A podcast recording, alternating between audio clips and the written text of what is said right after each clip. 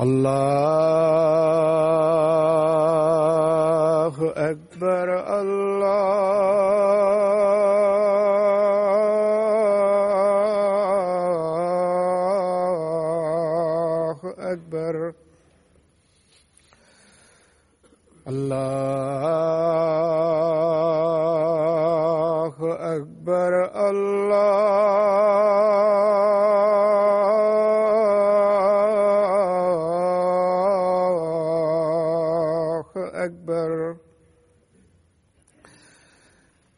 أشهد أن لا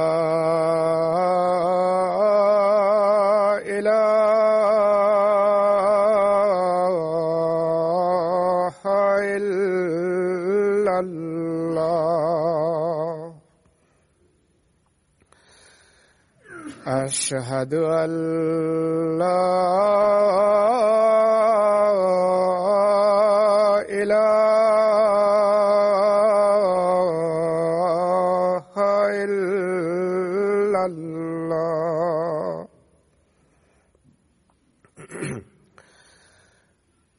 أشهد أن محمد رسول الله.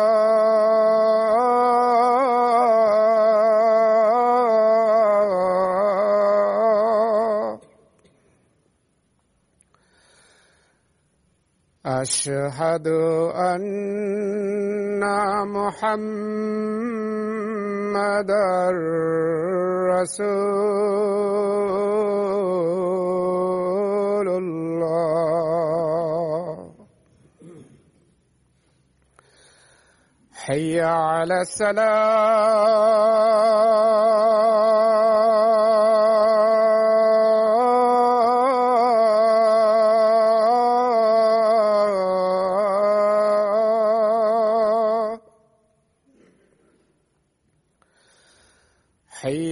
على السلام.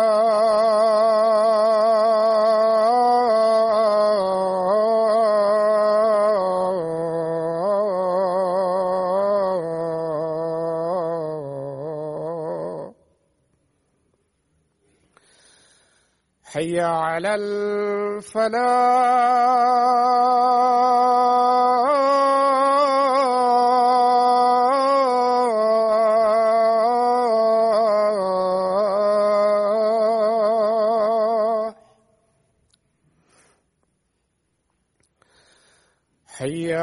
على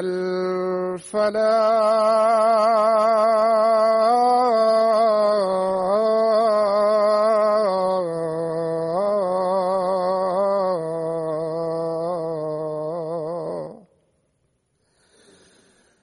الله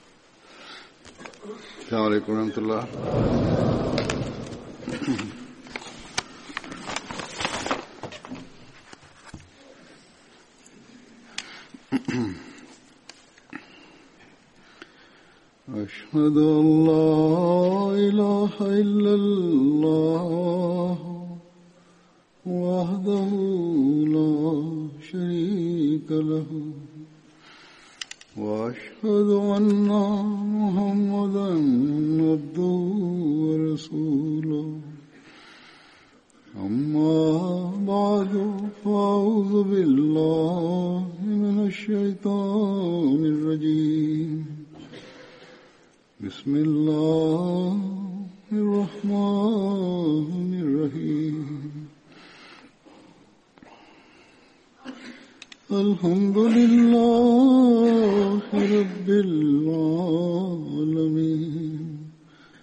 الرحمن الرحيم. مالك يوم الدين. إياك نعبد وإياك نستعين. اهدنا الصراط المستقيم. صراط الذين أنعمت عليهم. غير المغضوب عليهم ولا الضالين.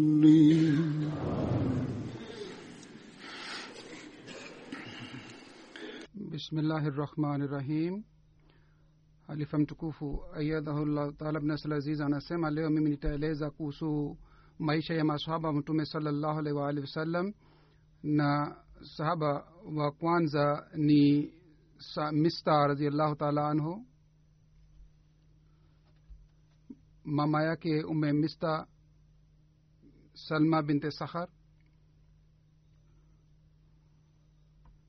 Aliyekuwa aliyekuwa binti wa shangazi la harat abubakar raziallahu taala anhu.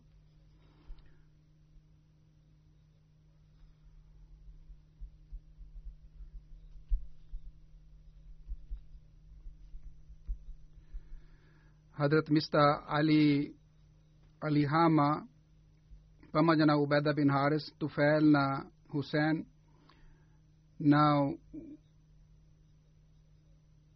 waliamua kwamba watakutana sehemu fulani lakini hadrat mista akabaki nyuma na yeye aliumwa na nyuka, nyoka. Wale wenzake ambao walitangulia walipopata taarifa kwamba hadrat mista ameumwa na nyoka na wakarudi nyuma na wakamchukua pamoja nao na wakakaa kwa kwa abu salama yani walipofika madina walikaa kwa abu salama.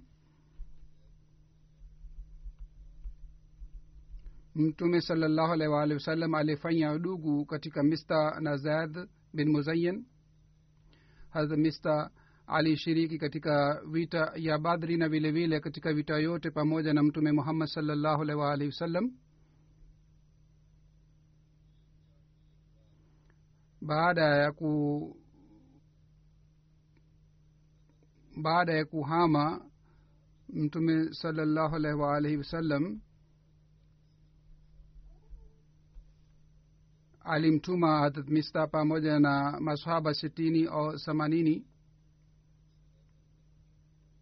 Na mtume saa salam alimpatia bendera yenye rangi ya nyeupe.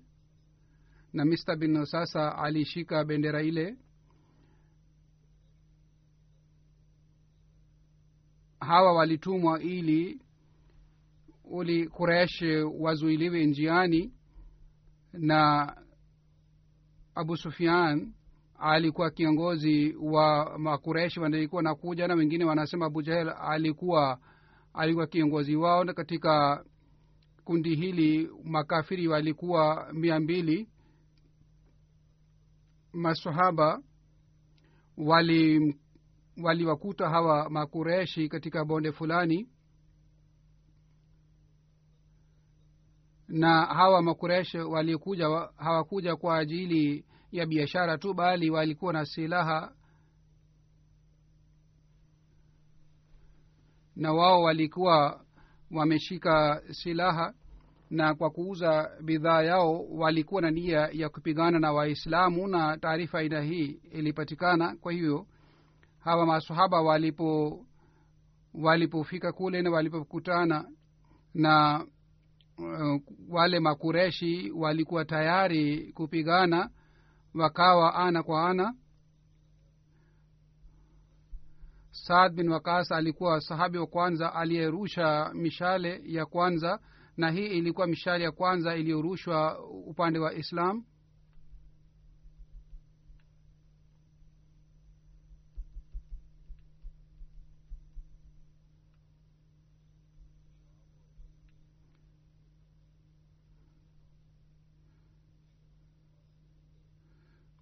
upande wa makureshi utba bin ghazwan na mikdal walikuja upande wa waislamu kwa sababu walikuwa wameshawahi kusilimu. Na hawa masahaba waliotumwa hawa walikuwa walikuwa walitumwa kama ni safari ya pili katika islam kwa ajili ya kupambana na makureshi na wale makureshi walipopata taarifa kwamba waislamu kadhaa wamekuja kupambana nao wao wakaogopa na wakarudi. Hawa waislamu walikwenda kule hawakwenda kupigana na makafiri bali walienda kwa ajili ya kuwazuia na vile vile walienda kwa, kwa ajili ya kuonyesha kwamba ikiwa wana wanakutana wanapigana na waislamu waislamu pia wako tayari kupigana nao mtume salallahu alaihi waalihi wasallam alimpatia mista na ibni ilyas eh, ngano na vile vile vifaa vingine vilivyopatikana katika vita.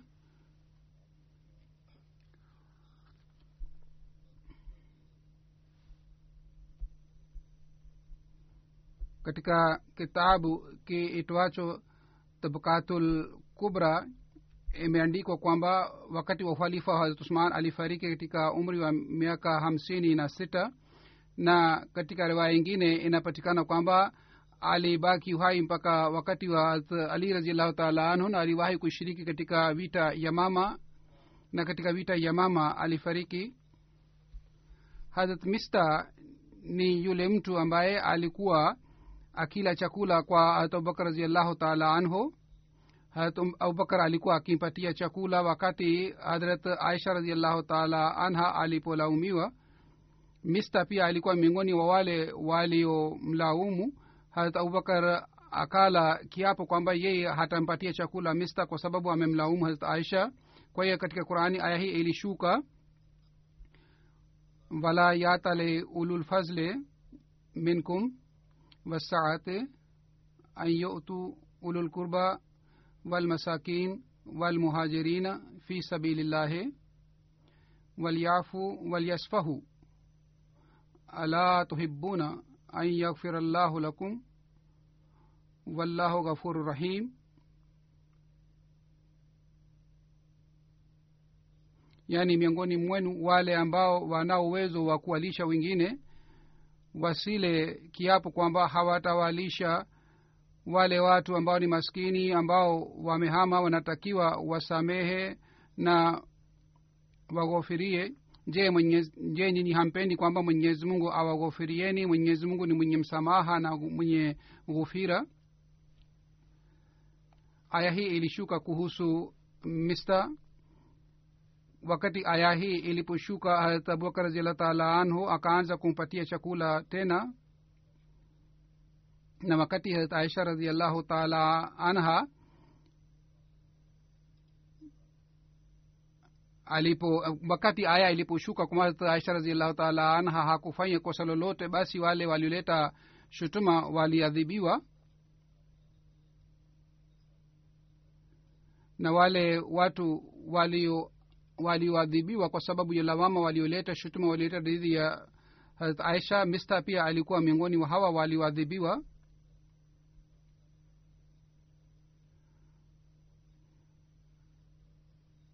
hazrat mirza bashir ahmed sahib kuhusu tukio hilo la kuleta shutuma dhidi ya harat aisha radiallahu taala anha anasema huzur anasema kwamba tukio hili ni muhimu sana ndiyo maana maelezo yake yameelezwa sana na katika quran aya pia ilishuka. Hadrat masih maud alah salatu wassalam anasema kuhusu tukio hili mwenyezi mungu ameweka katika hulka zake amejilazimisha kwamba ikiwa mtu anatubu basi anaahirisha adhabu. Hivyo ndivyo mwanadamu pia amepewa hulka hii na tabia hii.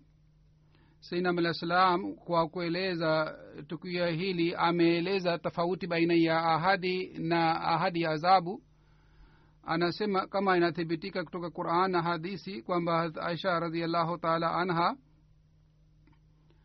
alipolaumiwa na aliposhutumiwa na wanafiki na walileta shutuma hii kinyume na haki.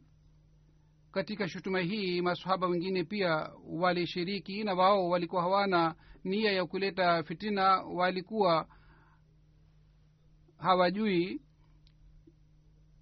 walikuwa hawajui uhakika wa tukio hili. Na sahaba moja alikuwa akila chakula kutoka kwa Abubak- abubakar abubakar akala kiapo kwamba yeye kwa sababu ya kuleta shutuma yeye hatampatia chakula mista wakati alipokula kiapo wakati huu. Aya hii ilishuka wala yatali ululfazle minkum.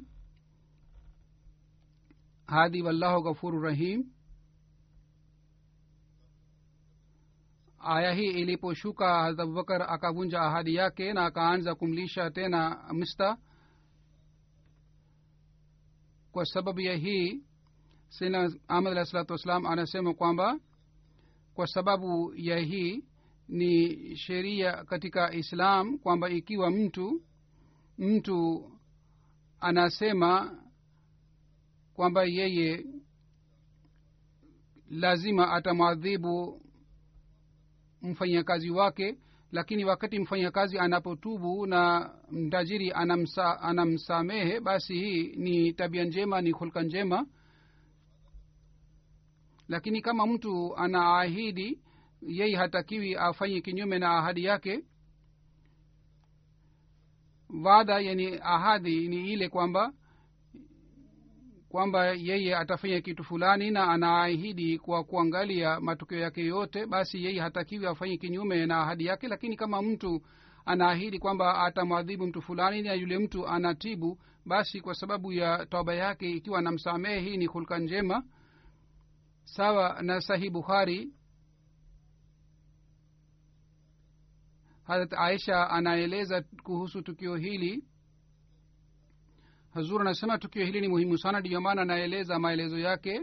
Harat aisha raziallahu taala anha anasema kwamba mtume saa salam alipokuwa akienda safarini alikuwa akipiga kura katika wake zake na yule ambaye jina lake lilikuwa likitoka katika kura alikuwa akienda pamoja na mtume salallahu waalihi wasallam katika safari fulani mtume salallahu waalihi wasallam aliweka kura kati yetu na wakati ule katika safari ile jina langu lilitoka katika kura mimi nikaenda pamoja naye wakati ule aya ya hijabu ilikuwa imeshashuka. Nilikuwa nikipandishwa juu ya ngamia na juu ya ngamia ilikuwa ilikuwa kitu fulani ambamo nilikuwa nikikaa mtume salallahu alih walih wa sallam aliporudi katika vita ile wakati wa kurudi njiani tulikuwa karibu na mji wa madina usiku moja mtume salallahu alih wa sallam akasema maswaba wote waondoke. Na sisi sote tulipoondoka mimi nika nikatangulia na nilienda kwa ajili ya kujisaidia mimi nikaja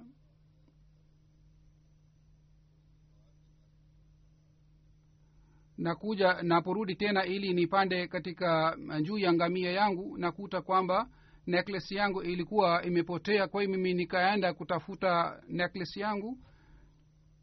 Mimi niliendelea kutafuta yani nilitumia muda mrefu niliendelea kutafuta necklace ile katikati ya muda huu wale ambao walikuwa wakitayarisha safari yangu wakatayarisha safari yangu na wao wakaondoka na wakaweka ile hodha juu ya ngamia na wakafikiria mimi nipo ndani yake. Mimi nilikuwa si mnene sana wakati ule kwa hiyo wao hawakugundua kwamba mimi sipo katika ile hodhaj na kwa wakati ule mimi nilikuwa ni kila chakula kidogo sana kwa hiyo wale walikuwa natayarisha safari waka wakachukua ile hodhaj wakaweka juu ya ngamia na hawakugundua kwamba mimi sipo ndani yake. Harat aisha anasema mimi nilikuwa msichana mdogo. Kwa hiyo wale walikuwa na tayarisha safari waka wakaondoka na katika hali hii mimi nika- nikapata necklace yangu nikarudi mahali ambapo maswaba wote walikuwa wamekaa pamoja na mtume salallahu alaihi wa sallam lakini sikumkuta mtu kule yeyote isipokuwa mtu mmoja tu alikuwa anaachwa nyuma ili aangalie kama kitu chochote kinabaki yeye akilete. Anasema katika hali hii mimi nikalala pale salman bin muattal ni yule mtu ambaye alikuwa akiachwa nyuma ili yeye aa, aangalie vizuri kama kitu chochote kinabaki nyuma akilete na yeye alipokuja asubuhi akakuta kuna mtu mmoja amekaa pale kwa hiyo yeye akaja kwangu na yeye alikuwa ameniona kabla ya kushuka aya ya hijabu. Yeye alipokuja karibu nami akasema ina lillahi aliposema ina lillahi mimi nikaamka mara. Yeye alipokalisha ngamia yake mimi nikakaa nikapanda juu ya ngamia na yeye akashika kamba la ngamia na kaanza kutembea mbele na sisi tukawakuta wenzetu wakati walikuwa wanapumzika sehemu fulani kisha yule ambaye aliyeleta shutuma dhidi yetu yeye pamoja na wenzake hawa wote waliangamia. Niliporudi madina watu wengine wakaanza kuleta shutuma wakaanza kuleta maneno machafu dhidi ya aisha. Abdullah bin ubai bin sulul alikuwa mtu ambaye alikuwa kiongozi wa hawa walioleta shutuma. Mimi nikafika madina na nika nilikuwa sisikii vizuri watu waliendelea kusambaza shutuma. Nilikuwa mgonjwa wakati ule. Na nilimkuta mtume salallahu alaihi waalihi wasallam hanitendei kama alikuwa akitendea zamani kwa sababu watu walisambaza sana shutuma na lawama dhidi yangu. Na mtume saa salam pia alipata shutuma hizi na, na, na lawama hizi. Kwa hiyo mtume salallahu alaihi waalihi wasallam wakati ule nilipokuwa mgonjwa sikumkuta mtume saa salam ananitendea kama zamani alikuwa akinitendea. Alikuwa akija ndani na alikuwa akisema assalamu alaikum na alikuwa akiniuliza hali yako ikoje? Na wakati ule nilikuwa sijui kwamba shutuma zimeletwa dhidi yangu au lawama zimeletwa dhidi yangu anasema hata mimi baadaye nilipopona mimi na mama mamistwa tukatoka nje kwa ajili ya kujisaidia.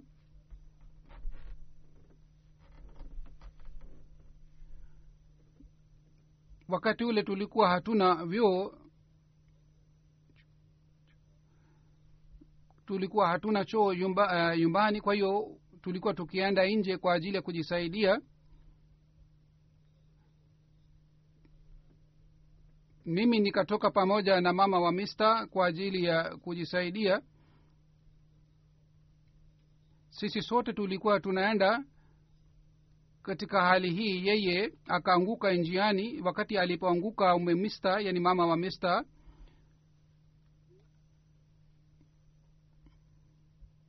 yeye akasema ole kwa mista nikamwambia kwa nini unasema maneno haya kuhusu mista wewe unasema ole kwa mista ambaye alishiriki katika vita ya badri? Akasema wewe huna habari. Wewe je hujapata habari hii watu wameleta shutuma dhidi yako? Kwiyo yeye akaniambia kuhusu shutuma wal, zile zilizoletwa dhidi yangu na akaniambia kuhusu lawama iliyoletwa dhidi yangu anasema kwa kusikia habari hii ugonjwa wangu ukazidi sana niliporudi nyumbani. Mtume salallahu alih walih wa sallam akaja kwangu na akasema assalamu alaikum. Kisha akaniuliza hali yako ikoje? Nikasema tafadhali niruhusu mimi, niruhusu mimi niende kwa wazazi wangu. Anasema wakati ule nilikuwa nataka niende kwa wazazi wangu na niwaulize wazazi wangu kuhusu shutuma hii ha, ha, uhakika wake ukoje? Mtume saa akaniruhusu kwa hiyo nikaja kwa wazazi wangu nikamuuliza mama yangu watu wanasema nini huko nje? Nimepata taarifa wanaleta shutuma. Mama yangu akasema ewe binti yangu usi usipate shida kwa sababu ya shutuma hii. Wewe ukae kwa amani na usalama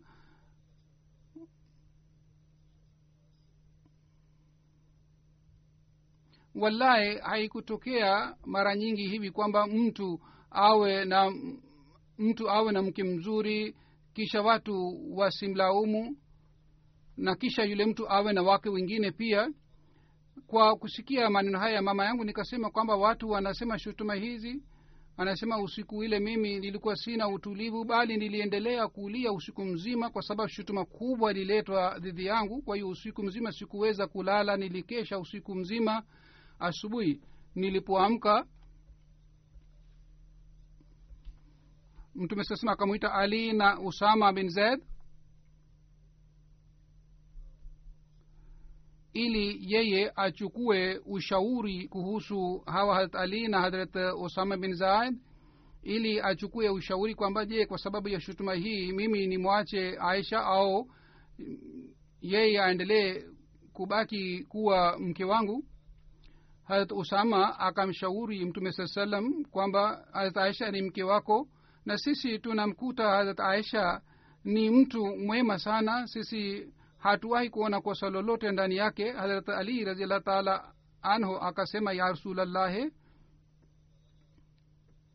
mwenyezi mungu amekupatia wasaa sana.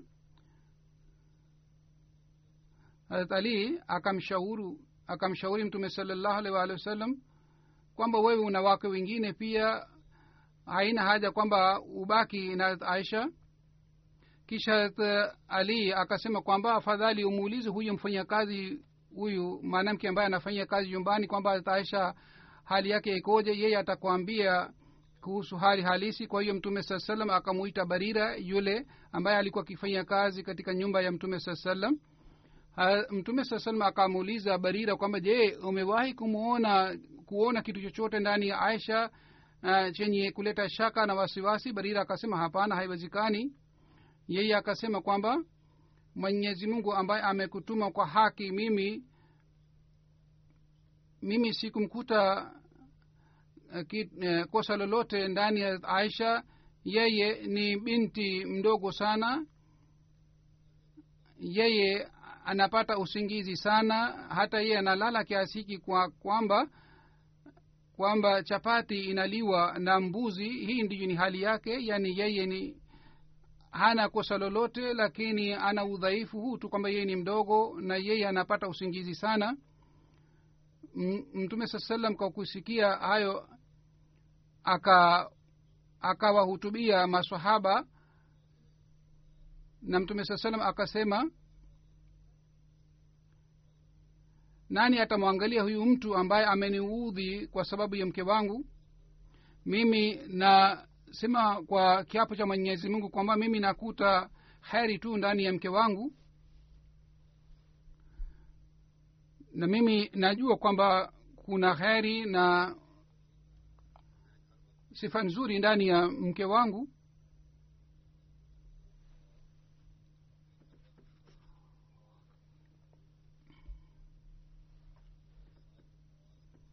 hadrat saad bin muaz akasimama na akasema ya rasulllah mimi nitamwadhibu huyu mtu ambaye ameleta shutuma dhidi ya mke wako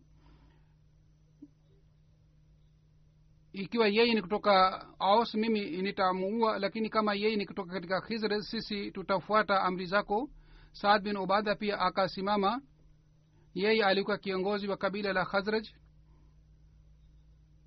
yeye akapata hasira kwa sababu ya maneno ya saada akasema umesema uongo wallahi wewe hutamuua wala huwezi kumuua yeye ikiwa yeye ni kutoka khazraj. Kwa hiyo akaanza kujadili. Saad bin uzair pia akasimama. Yaani huyu ni mtu watatu ambaye amesimama na akasema wewe umesema uongo wallahi sisi lazima tutamuua. Yeyote ambaye ameleta shutuma lazima sisi tutamuua hata yeye akasema kwamba wewe ni mnafiki ni wewe unajadili upande wa wanafiki basi kule aus na khadraj wakaanza kujadiliana na wakapata hasira kwa hiyo wakaanza kupigana. Yaani walikuwa hawakuanza kupigana lakini walikuwa tayari kupigana walipata hasira kiasi hii kiasi hiki mtume saa salam aka akaleta mapatano kati yao mpaka wakakaa kimya. Hadh aisha anasema zaidi kwamba mimi niliendelea kuulia uh, siku siku kucha na siku nilikuwa siwezi kulala wala siwezi kufanya kitu chochote. Na mimi nililia kiasi hiki kwamba nikadhani kwamba nitakufa kwa sababu ya kulia kiasi hiki wazazi wangu walikuwa wamekaa pamoja nami na mimi nilikuwa nalia katika hali hii. Mwanamke mmoja kutoka ansar akapiga hodi mimi nikamruhusu aingie ndani. Yeye pia kaanza kulia pamoja nami. Sisi tulikuwa tunalia. Mtume salallahu alih walih wa sallam akaja na akakaa karibu nasi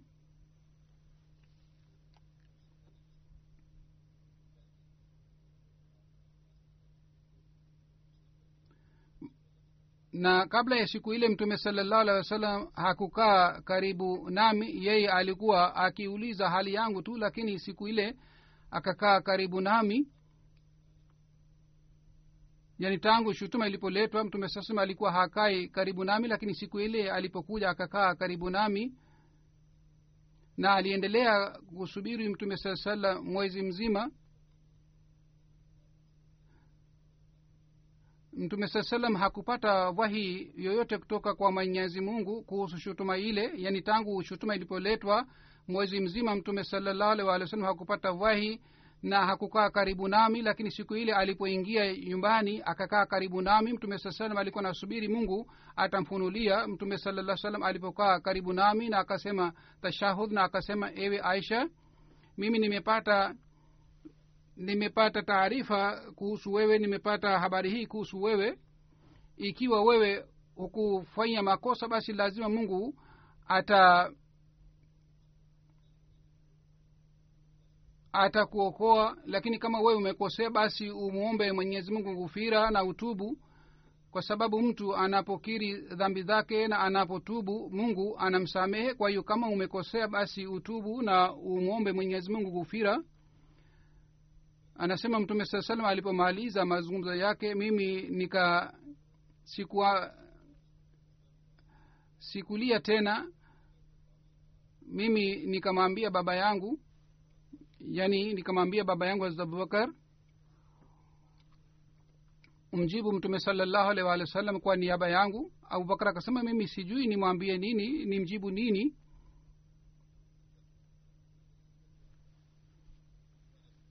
kisha nikamwambia mama yangu kwamba yeye umjibu yeye amjibu mtume saa salam kwa niaba yangu. Yaani mama yangu amwambia kwamba mimi sikufanya kosa lolote. Baba pia alisema mimi sijui niseme nini. Harat aisha anasema kwamba nilikuwa uh, binti mdogo nilikuwa sijui sana kuhusu qurani tukufu. Mimi nikasema wakati ule kwamba wallahi nimeshaipata taarifa kwamba kwamba shutuma imeletwa dhidi yangu. Na sasa nyinyi mnaona kwamba shutuma ile ni sahihi?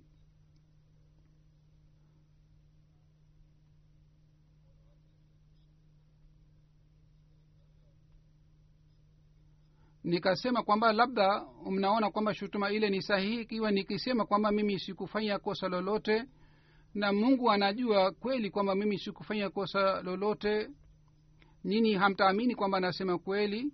Kwa sababu shutuma ile ilienea sana katika jamii. Watu wote walikuwa wanazungumza kuhusu shutuma ile. Hata katika hali mimi nikisema mii ni mkweli sikufanya kosa lolote hamtaniamini. Mungu anajua kwamba mimi sikutenda dhambi wala kosa lolote na shutuma hii imeenea kiasi hiki kwamba mimi nikisema kwamba mimi nimefanya kosa hili basi mtaamini moja kwa moja kwa sababu shutuma ime imeenea sana.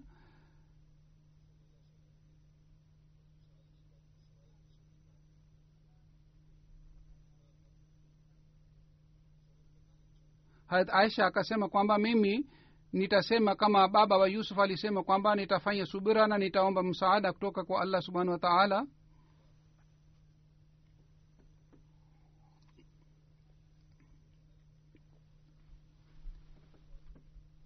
hadrat yakub alisema kwamba mimi nitaomba msaada kutoka kwa allah. Kwa hiyo aya ile ile mimi nikasoma kisha nikaja kitandani na nilikuwa nategemea mwenyezi mungu atafuta shutuma hii. Nilikuwa najua kwamba sikufanya kosa lolote kwa mungu atafuta shutuma hii lakini nilikuwa sifikirii kwamba wahi itashuka kuhusu nafsi yangu nilikuwa na uhakika kwamba lazima mungu atafuta shutuma hii lakini lilikuwa sina uhakika wala lilikuwa sidhani kwamba wahi itashuka kuhusu tukio lile. Bali mimi nilikuwa nikijiona kwamba mimi ni mtu mdogo sana. Mungu hawezi kushusha au kuteremsha aya kuhusu nafsi yangu lakini lilikuwa na tegemeo kubwa kwamba mtume muhammad salllahu alaihi waalihi wasallam katika ndoto ataona na katika ndoto mungu atafuta ile shutuma. Nilikuwa nategemea kwamba itatokea hivi.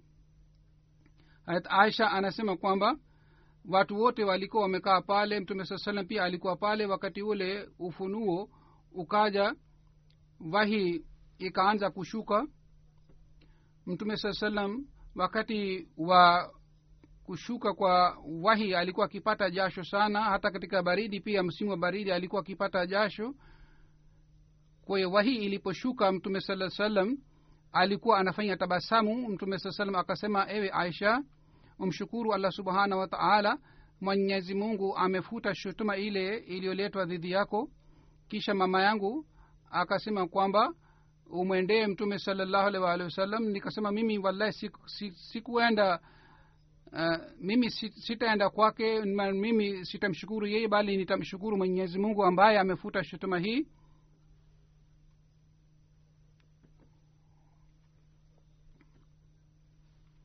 Mwenyezi mungu aliposhuka wahi kwa ajili ya kufuta shutuma harat abubakar raziallah taala anhu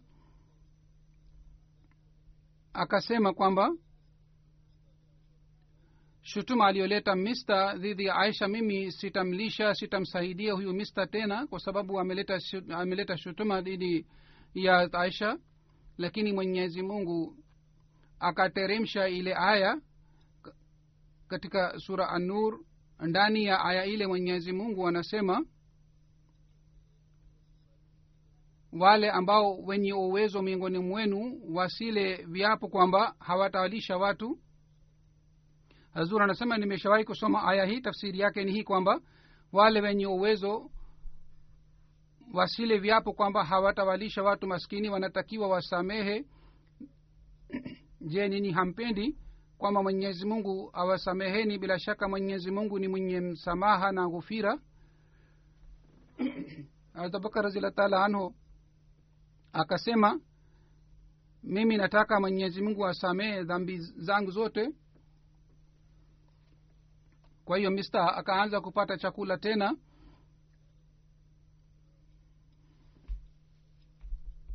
Mtume saa salam alikuwa akimuuliza zainab bin jahash pia kuhusu hali yangu. Mtume saa akamwambia akamuuliza zainab unaonaje kuhusu tukio hili? Zainab akasema mimi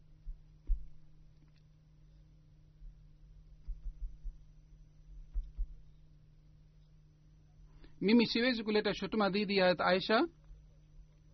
Mimi nimemkuta aisha ni mtu mwema mwanamke mwema sana. Mimi siwezi kusema kinyume na hali halisi. Mimi nimemkuta aisha alikuwa aisha ni mwanamke mwema sana.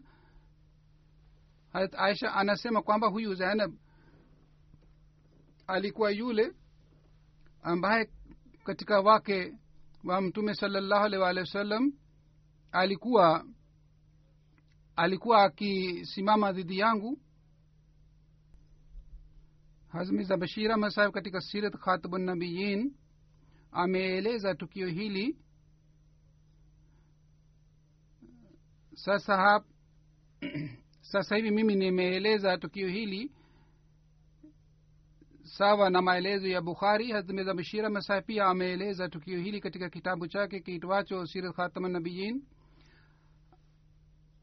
anasema kwamba wakati yule sahaba aliposema ina lillahi wa ina ilahi rajiun hazrat aisha anasema mimi nikaamka na mimi nilipomuona sahaba mara moja mimi nikafanya hijabu nikafunika uso wangu na yule sahaba hata haku, hakuongea nami wala mimi sikusikia neno lingine lolote zaidi ya neno hili ina lillahi na ilahi rajiun. Baadaye yule sahaba akaleta ngamia yake na akakalisha ngamia karibu nami. Mimi nikapanda juu ya ngamia yake. Kama alivyoeleza aisha radiallahu taala anha kwamba kuhusu tukio langu wahi ilishuka na wahi ilikuwa muhimu sana kwangu kwa sababu shutuma ililetwa dhidi yangu. Kama alivyosema harat aisha raziallahu taala anha kwamba mwenyezi mungu aliteremsha wahi kuhusu tukio lile na ufunuo huu ni muhimu sana kwa ajili yangu kwa sababu nilikuwa sitegemei kwamba ufunuo utashuka kuhusu nafsi yangu lakini kwa sababu tukio hili lilikuwa muhimu sana na shutuma kubwa lililetwa dhidi ya hali za mtume saa salam harat aisha raziallah taala anha alikuwa na cheo maalum katika islam na heshima maalum kwa sababu mtume saa salama anasema kwamba napokuwa kwa harat aisha napata vahi zaidi kuliko sehemu zingine zote. Na katika sura annur wale wote walioleta shutuma kuhusu hawa watu hali ya waaminio inatakiwa iwe ya aina gani kuhusu hali ile pia imeelezwa? Yani waislamu waaminio wa wanatakiwa watendee vipi wanapopata habari ya aina hii? Hada muslima radiallahu taala anhu anasema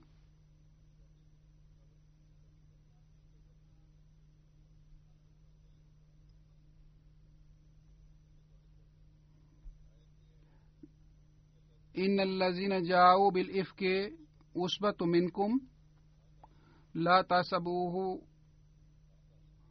لا تحسبوه شرا بل هو خير لكم لا تحسبوه شرا لكم بل هو خير لكم لكل امرئ منهم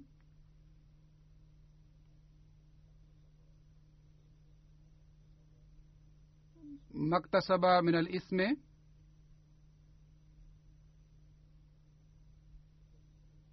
والذي تولى كبره منهم له عذاب azim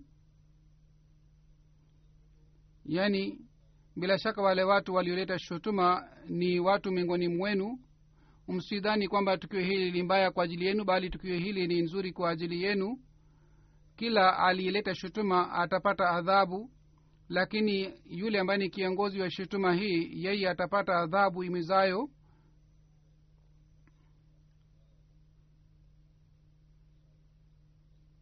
Katika tafsiri ya aya hii. Halmuslemaud anasema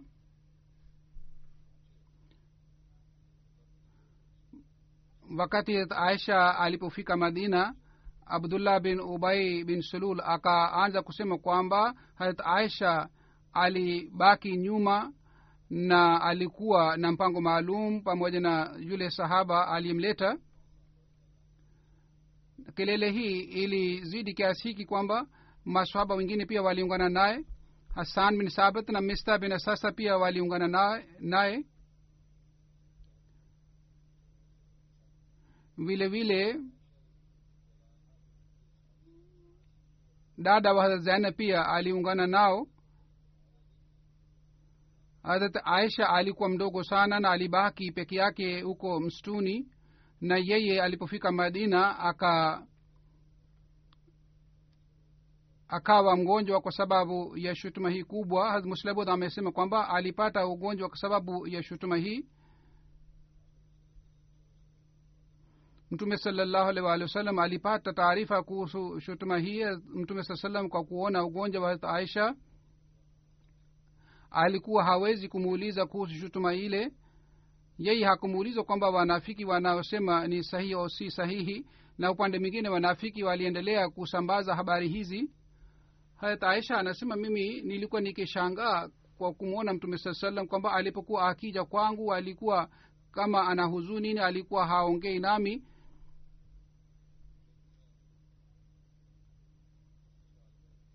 Na yeye alikuwa akiwauliza watu wengine kuhusu hali yangu na alikuwa akiondoka.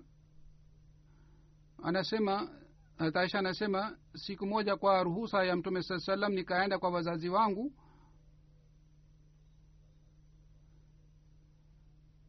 kisha tukio lile lile likatokea yani alitoka pamoja na mama wa ume mista kwa ajili ya kujisaidia.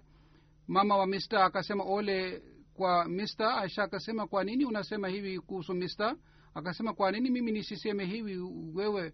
Je hujui kwamba anasema analeta shutuma ya aina hii dhidi yako? Hadha anasema inaonekana kwamba yule mwanamke alikuwa anatafuta nafasi ya kusema kuhusu shutuma ile alikuwa anataka kumwarifu na kumwambia aisha kuhusu shutuma ile. Aisha alipopata taarifa ya shutuma ile akahuzunika sana akasikitika sana akarudi nyumbani. Na baada ya kurudi nyumbani ugonjwa wake ulizidi sana kwa sababu ya huzuni na kwa sababu ya shutuma ile. Hadha anaendelea kusema kwamba mtume saa salam akamwita ali na harat usama bin zaid kwa ajili ya kuchukua ushauri kutoka kwao. Harat umar na harat usama wote wawili wakasema kwamba hii ni shutuma iliyoenezwa na wanafiki haina uhakika ndani yake. Lakini harat ali alikuwa mkali kidogo. Iye akasema kwamba hata kama hakuna uhakika ndani yake yule mwanamke ambaye amelaumiwa shutuma imeletwa dhidi yake haitakiwi yeye abaki kama ni mke wako. Na wewe muulize yule mama ambaye anafanya kazi huko nyumbani ye atakuambia kuhusu hali ya aisha. Mtume saa salama akamuuliza barira alikuwa mtumwa wa aisha kwamba unaonaje kuhusu aisha? Ye akasema mimi sioni aibu yoyote ndani ya aisha wala kosa lolote ndani yake. Isipokuwa amesema kwamba aisha analala sana anapata usungizi sana. Mtume salallahu alaihi waalihi wasallam akatoka nje akawakusanya masahaba na akawahutubia na akasema kwamba je kuna mtu yeyote ambaye anaweza kuniokoa katika mtu ambaye ameniudhi? Yani abdullah bin salul ambaye ameleta shutuma hii. Je kuna mtu yeyote ambaye anaweza kumwadhibu yeye? Hadha saad ambaye alikuwa kutoka aus akasimama na akasema ikiwa yule mtu ambaye ameleta shutuma sisi tupo tayari kumuua. Ikiwa yeye ni kutoka khazraj sisi tupo tayari kumuua yeye yule ambaye ameleta shutuma dhidi yako muslamud anasema shetani anakuwa tayari kutia fitina wakati ule pia shetani akaja pale.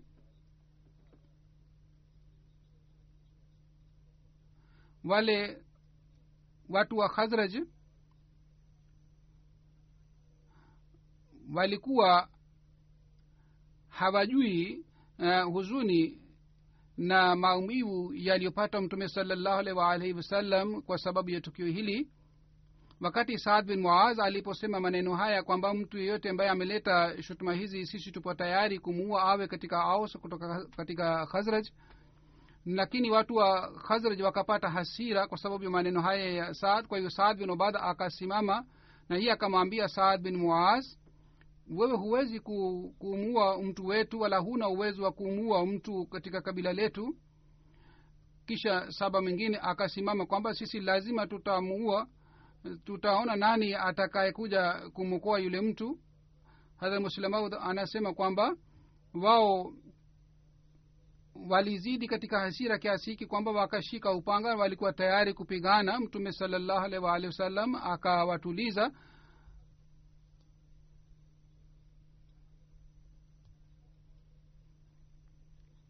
Os walikuwa wanasema kwamba sisi tunamuua yule mtu ambaye ameleta shutuma hii lakini khazraj walikuwa wanasema kwamba nyinyi mnasema maneno haya kwa sababu mnajua yule mtu ni katika kabila letu. Hawa wote yani kabila aus na khazraj walikuwa na wakimpenda mtume saa salam sana lakini shetani alitia fitina wakati ule. Hadrat muslemaud anasema kwamba sawa na hali iliyokuwa wakati ule kila mmoja anaweza kuelewa kwamba hali itakuwaje. Upande mmoja mtume saa salam alikuwa ameudhika sana alikuwa amehuzunika sana na upande mwingine waislamu walikuwa tayari kupigana. Na shetani analeta fitina ya aina hii. Hadrat muslima anaeleza tena tukio lingine lote lililoelezwa na harat aisha. Wakati aisha alipoulizwa kuhusu tukio hili yeye akasema kwamba ikiwa mimi nakubali basi nitasema uongo lakini mimi nikisema sikufanya kosa nini hamtaamini kwa sababu shutuma imeenea sana. Anasema mimi nitasema maneno yale yale yaliyosemwa na baba wa hadrati yusuf yani hadrat yakub alahi salatu wassalam kwamba ni vizuri mimi nifanye subira na mimi ni bora ni, niombe msaada kutoka kwa allah subhanahu wa taala muslamud anasema aisha raziallah taala anha akasema maneno haya kisha akasema mimi nikanuka nikainuka na nikaja kitandani kisha aya ile niliyosoma sasa hivi zuri anasema ilishuka kuhusu aisha raziallahu taala anha. Katika aya ile mwenyezi mungu alisema kwamba wale watu walioleta uongo ni watu kati yenu na msidhani kwamba shutuma hii ni ni mbaya kwenu bali ni heri ndani yenu. Lakini wale walioleta shutuma hii wataadhibiwa. Kila mmoja aliyeleta shutuma lazima atapata adhabu sawa na kosa lake na yule ambaye ni kiongozi wa hawa wote walioleta shutuma atapata adhabu kali zaidi. Baada ya kupata wai hii mtume salallahu alih walih wa sallam akapata faraja na akapata furaha wakati ule aisha raziallahu taala anha anasema mama yangu akasema mshukuru mtume saa salam nikasema kwamba mimi sitamshukuru mtume bali nitamshukuru mungu ambaye amefuta shutuma hii. Hadha pia alieleza tukio hili katika hutuba moja kwamba kwa sababu ya kuleta shutuma dhidi ya aisha watu watatu walipigwa walipata adhabu. Mmoja wao alikuwa hasan bin sabit na mwingine alikuwa hazrat mista aliyekuwa katika jamaa wa abubakar na alikuwa akikaa katika nyumba ya abubakar na alikuwa akila chakula kule na abubakar alikuwa akimpatia mawazi na kulikuwa saba mengine hawa watatu waliadhibiwa katika sunna daud. Pia um, kuhusu adhabu hii um, imeelezwa yani masahaba watatu waliadhibiwa kwa sababu ya kuleta shutuma hii dhidi ya taisha radiallahu taala anha wengine wanasema wale hawakuadhibiwa wengine wanasema waliadhibiwa. Hawa masahaba walioadhibiwa kama hawakuadhibiwa mwenyezi mungu aliwasamehe. Na hawa masahaba waliendelea kushiriki katika vita baada ya tukio hili. Na hu, huyu mista alikuwa sahaba aliyeshiriki katika badri kwa hiyo alikuwa na daraja kubwa sana mbele ya mwenyezi mungu. Na mwenyezi mungu alifanya mwisho wake mwema mwenyezi mungu aendelee kupandisha madaraja ya masahaba hawa wote amin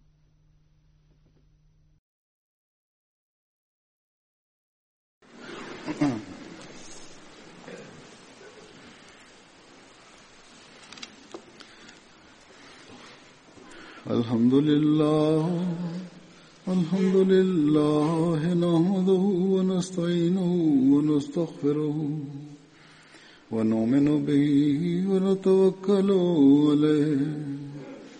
ونعوذ بالله من شرور أنفسنا ومن سيئات أعمالنا.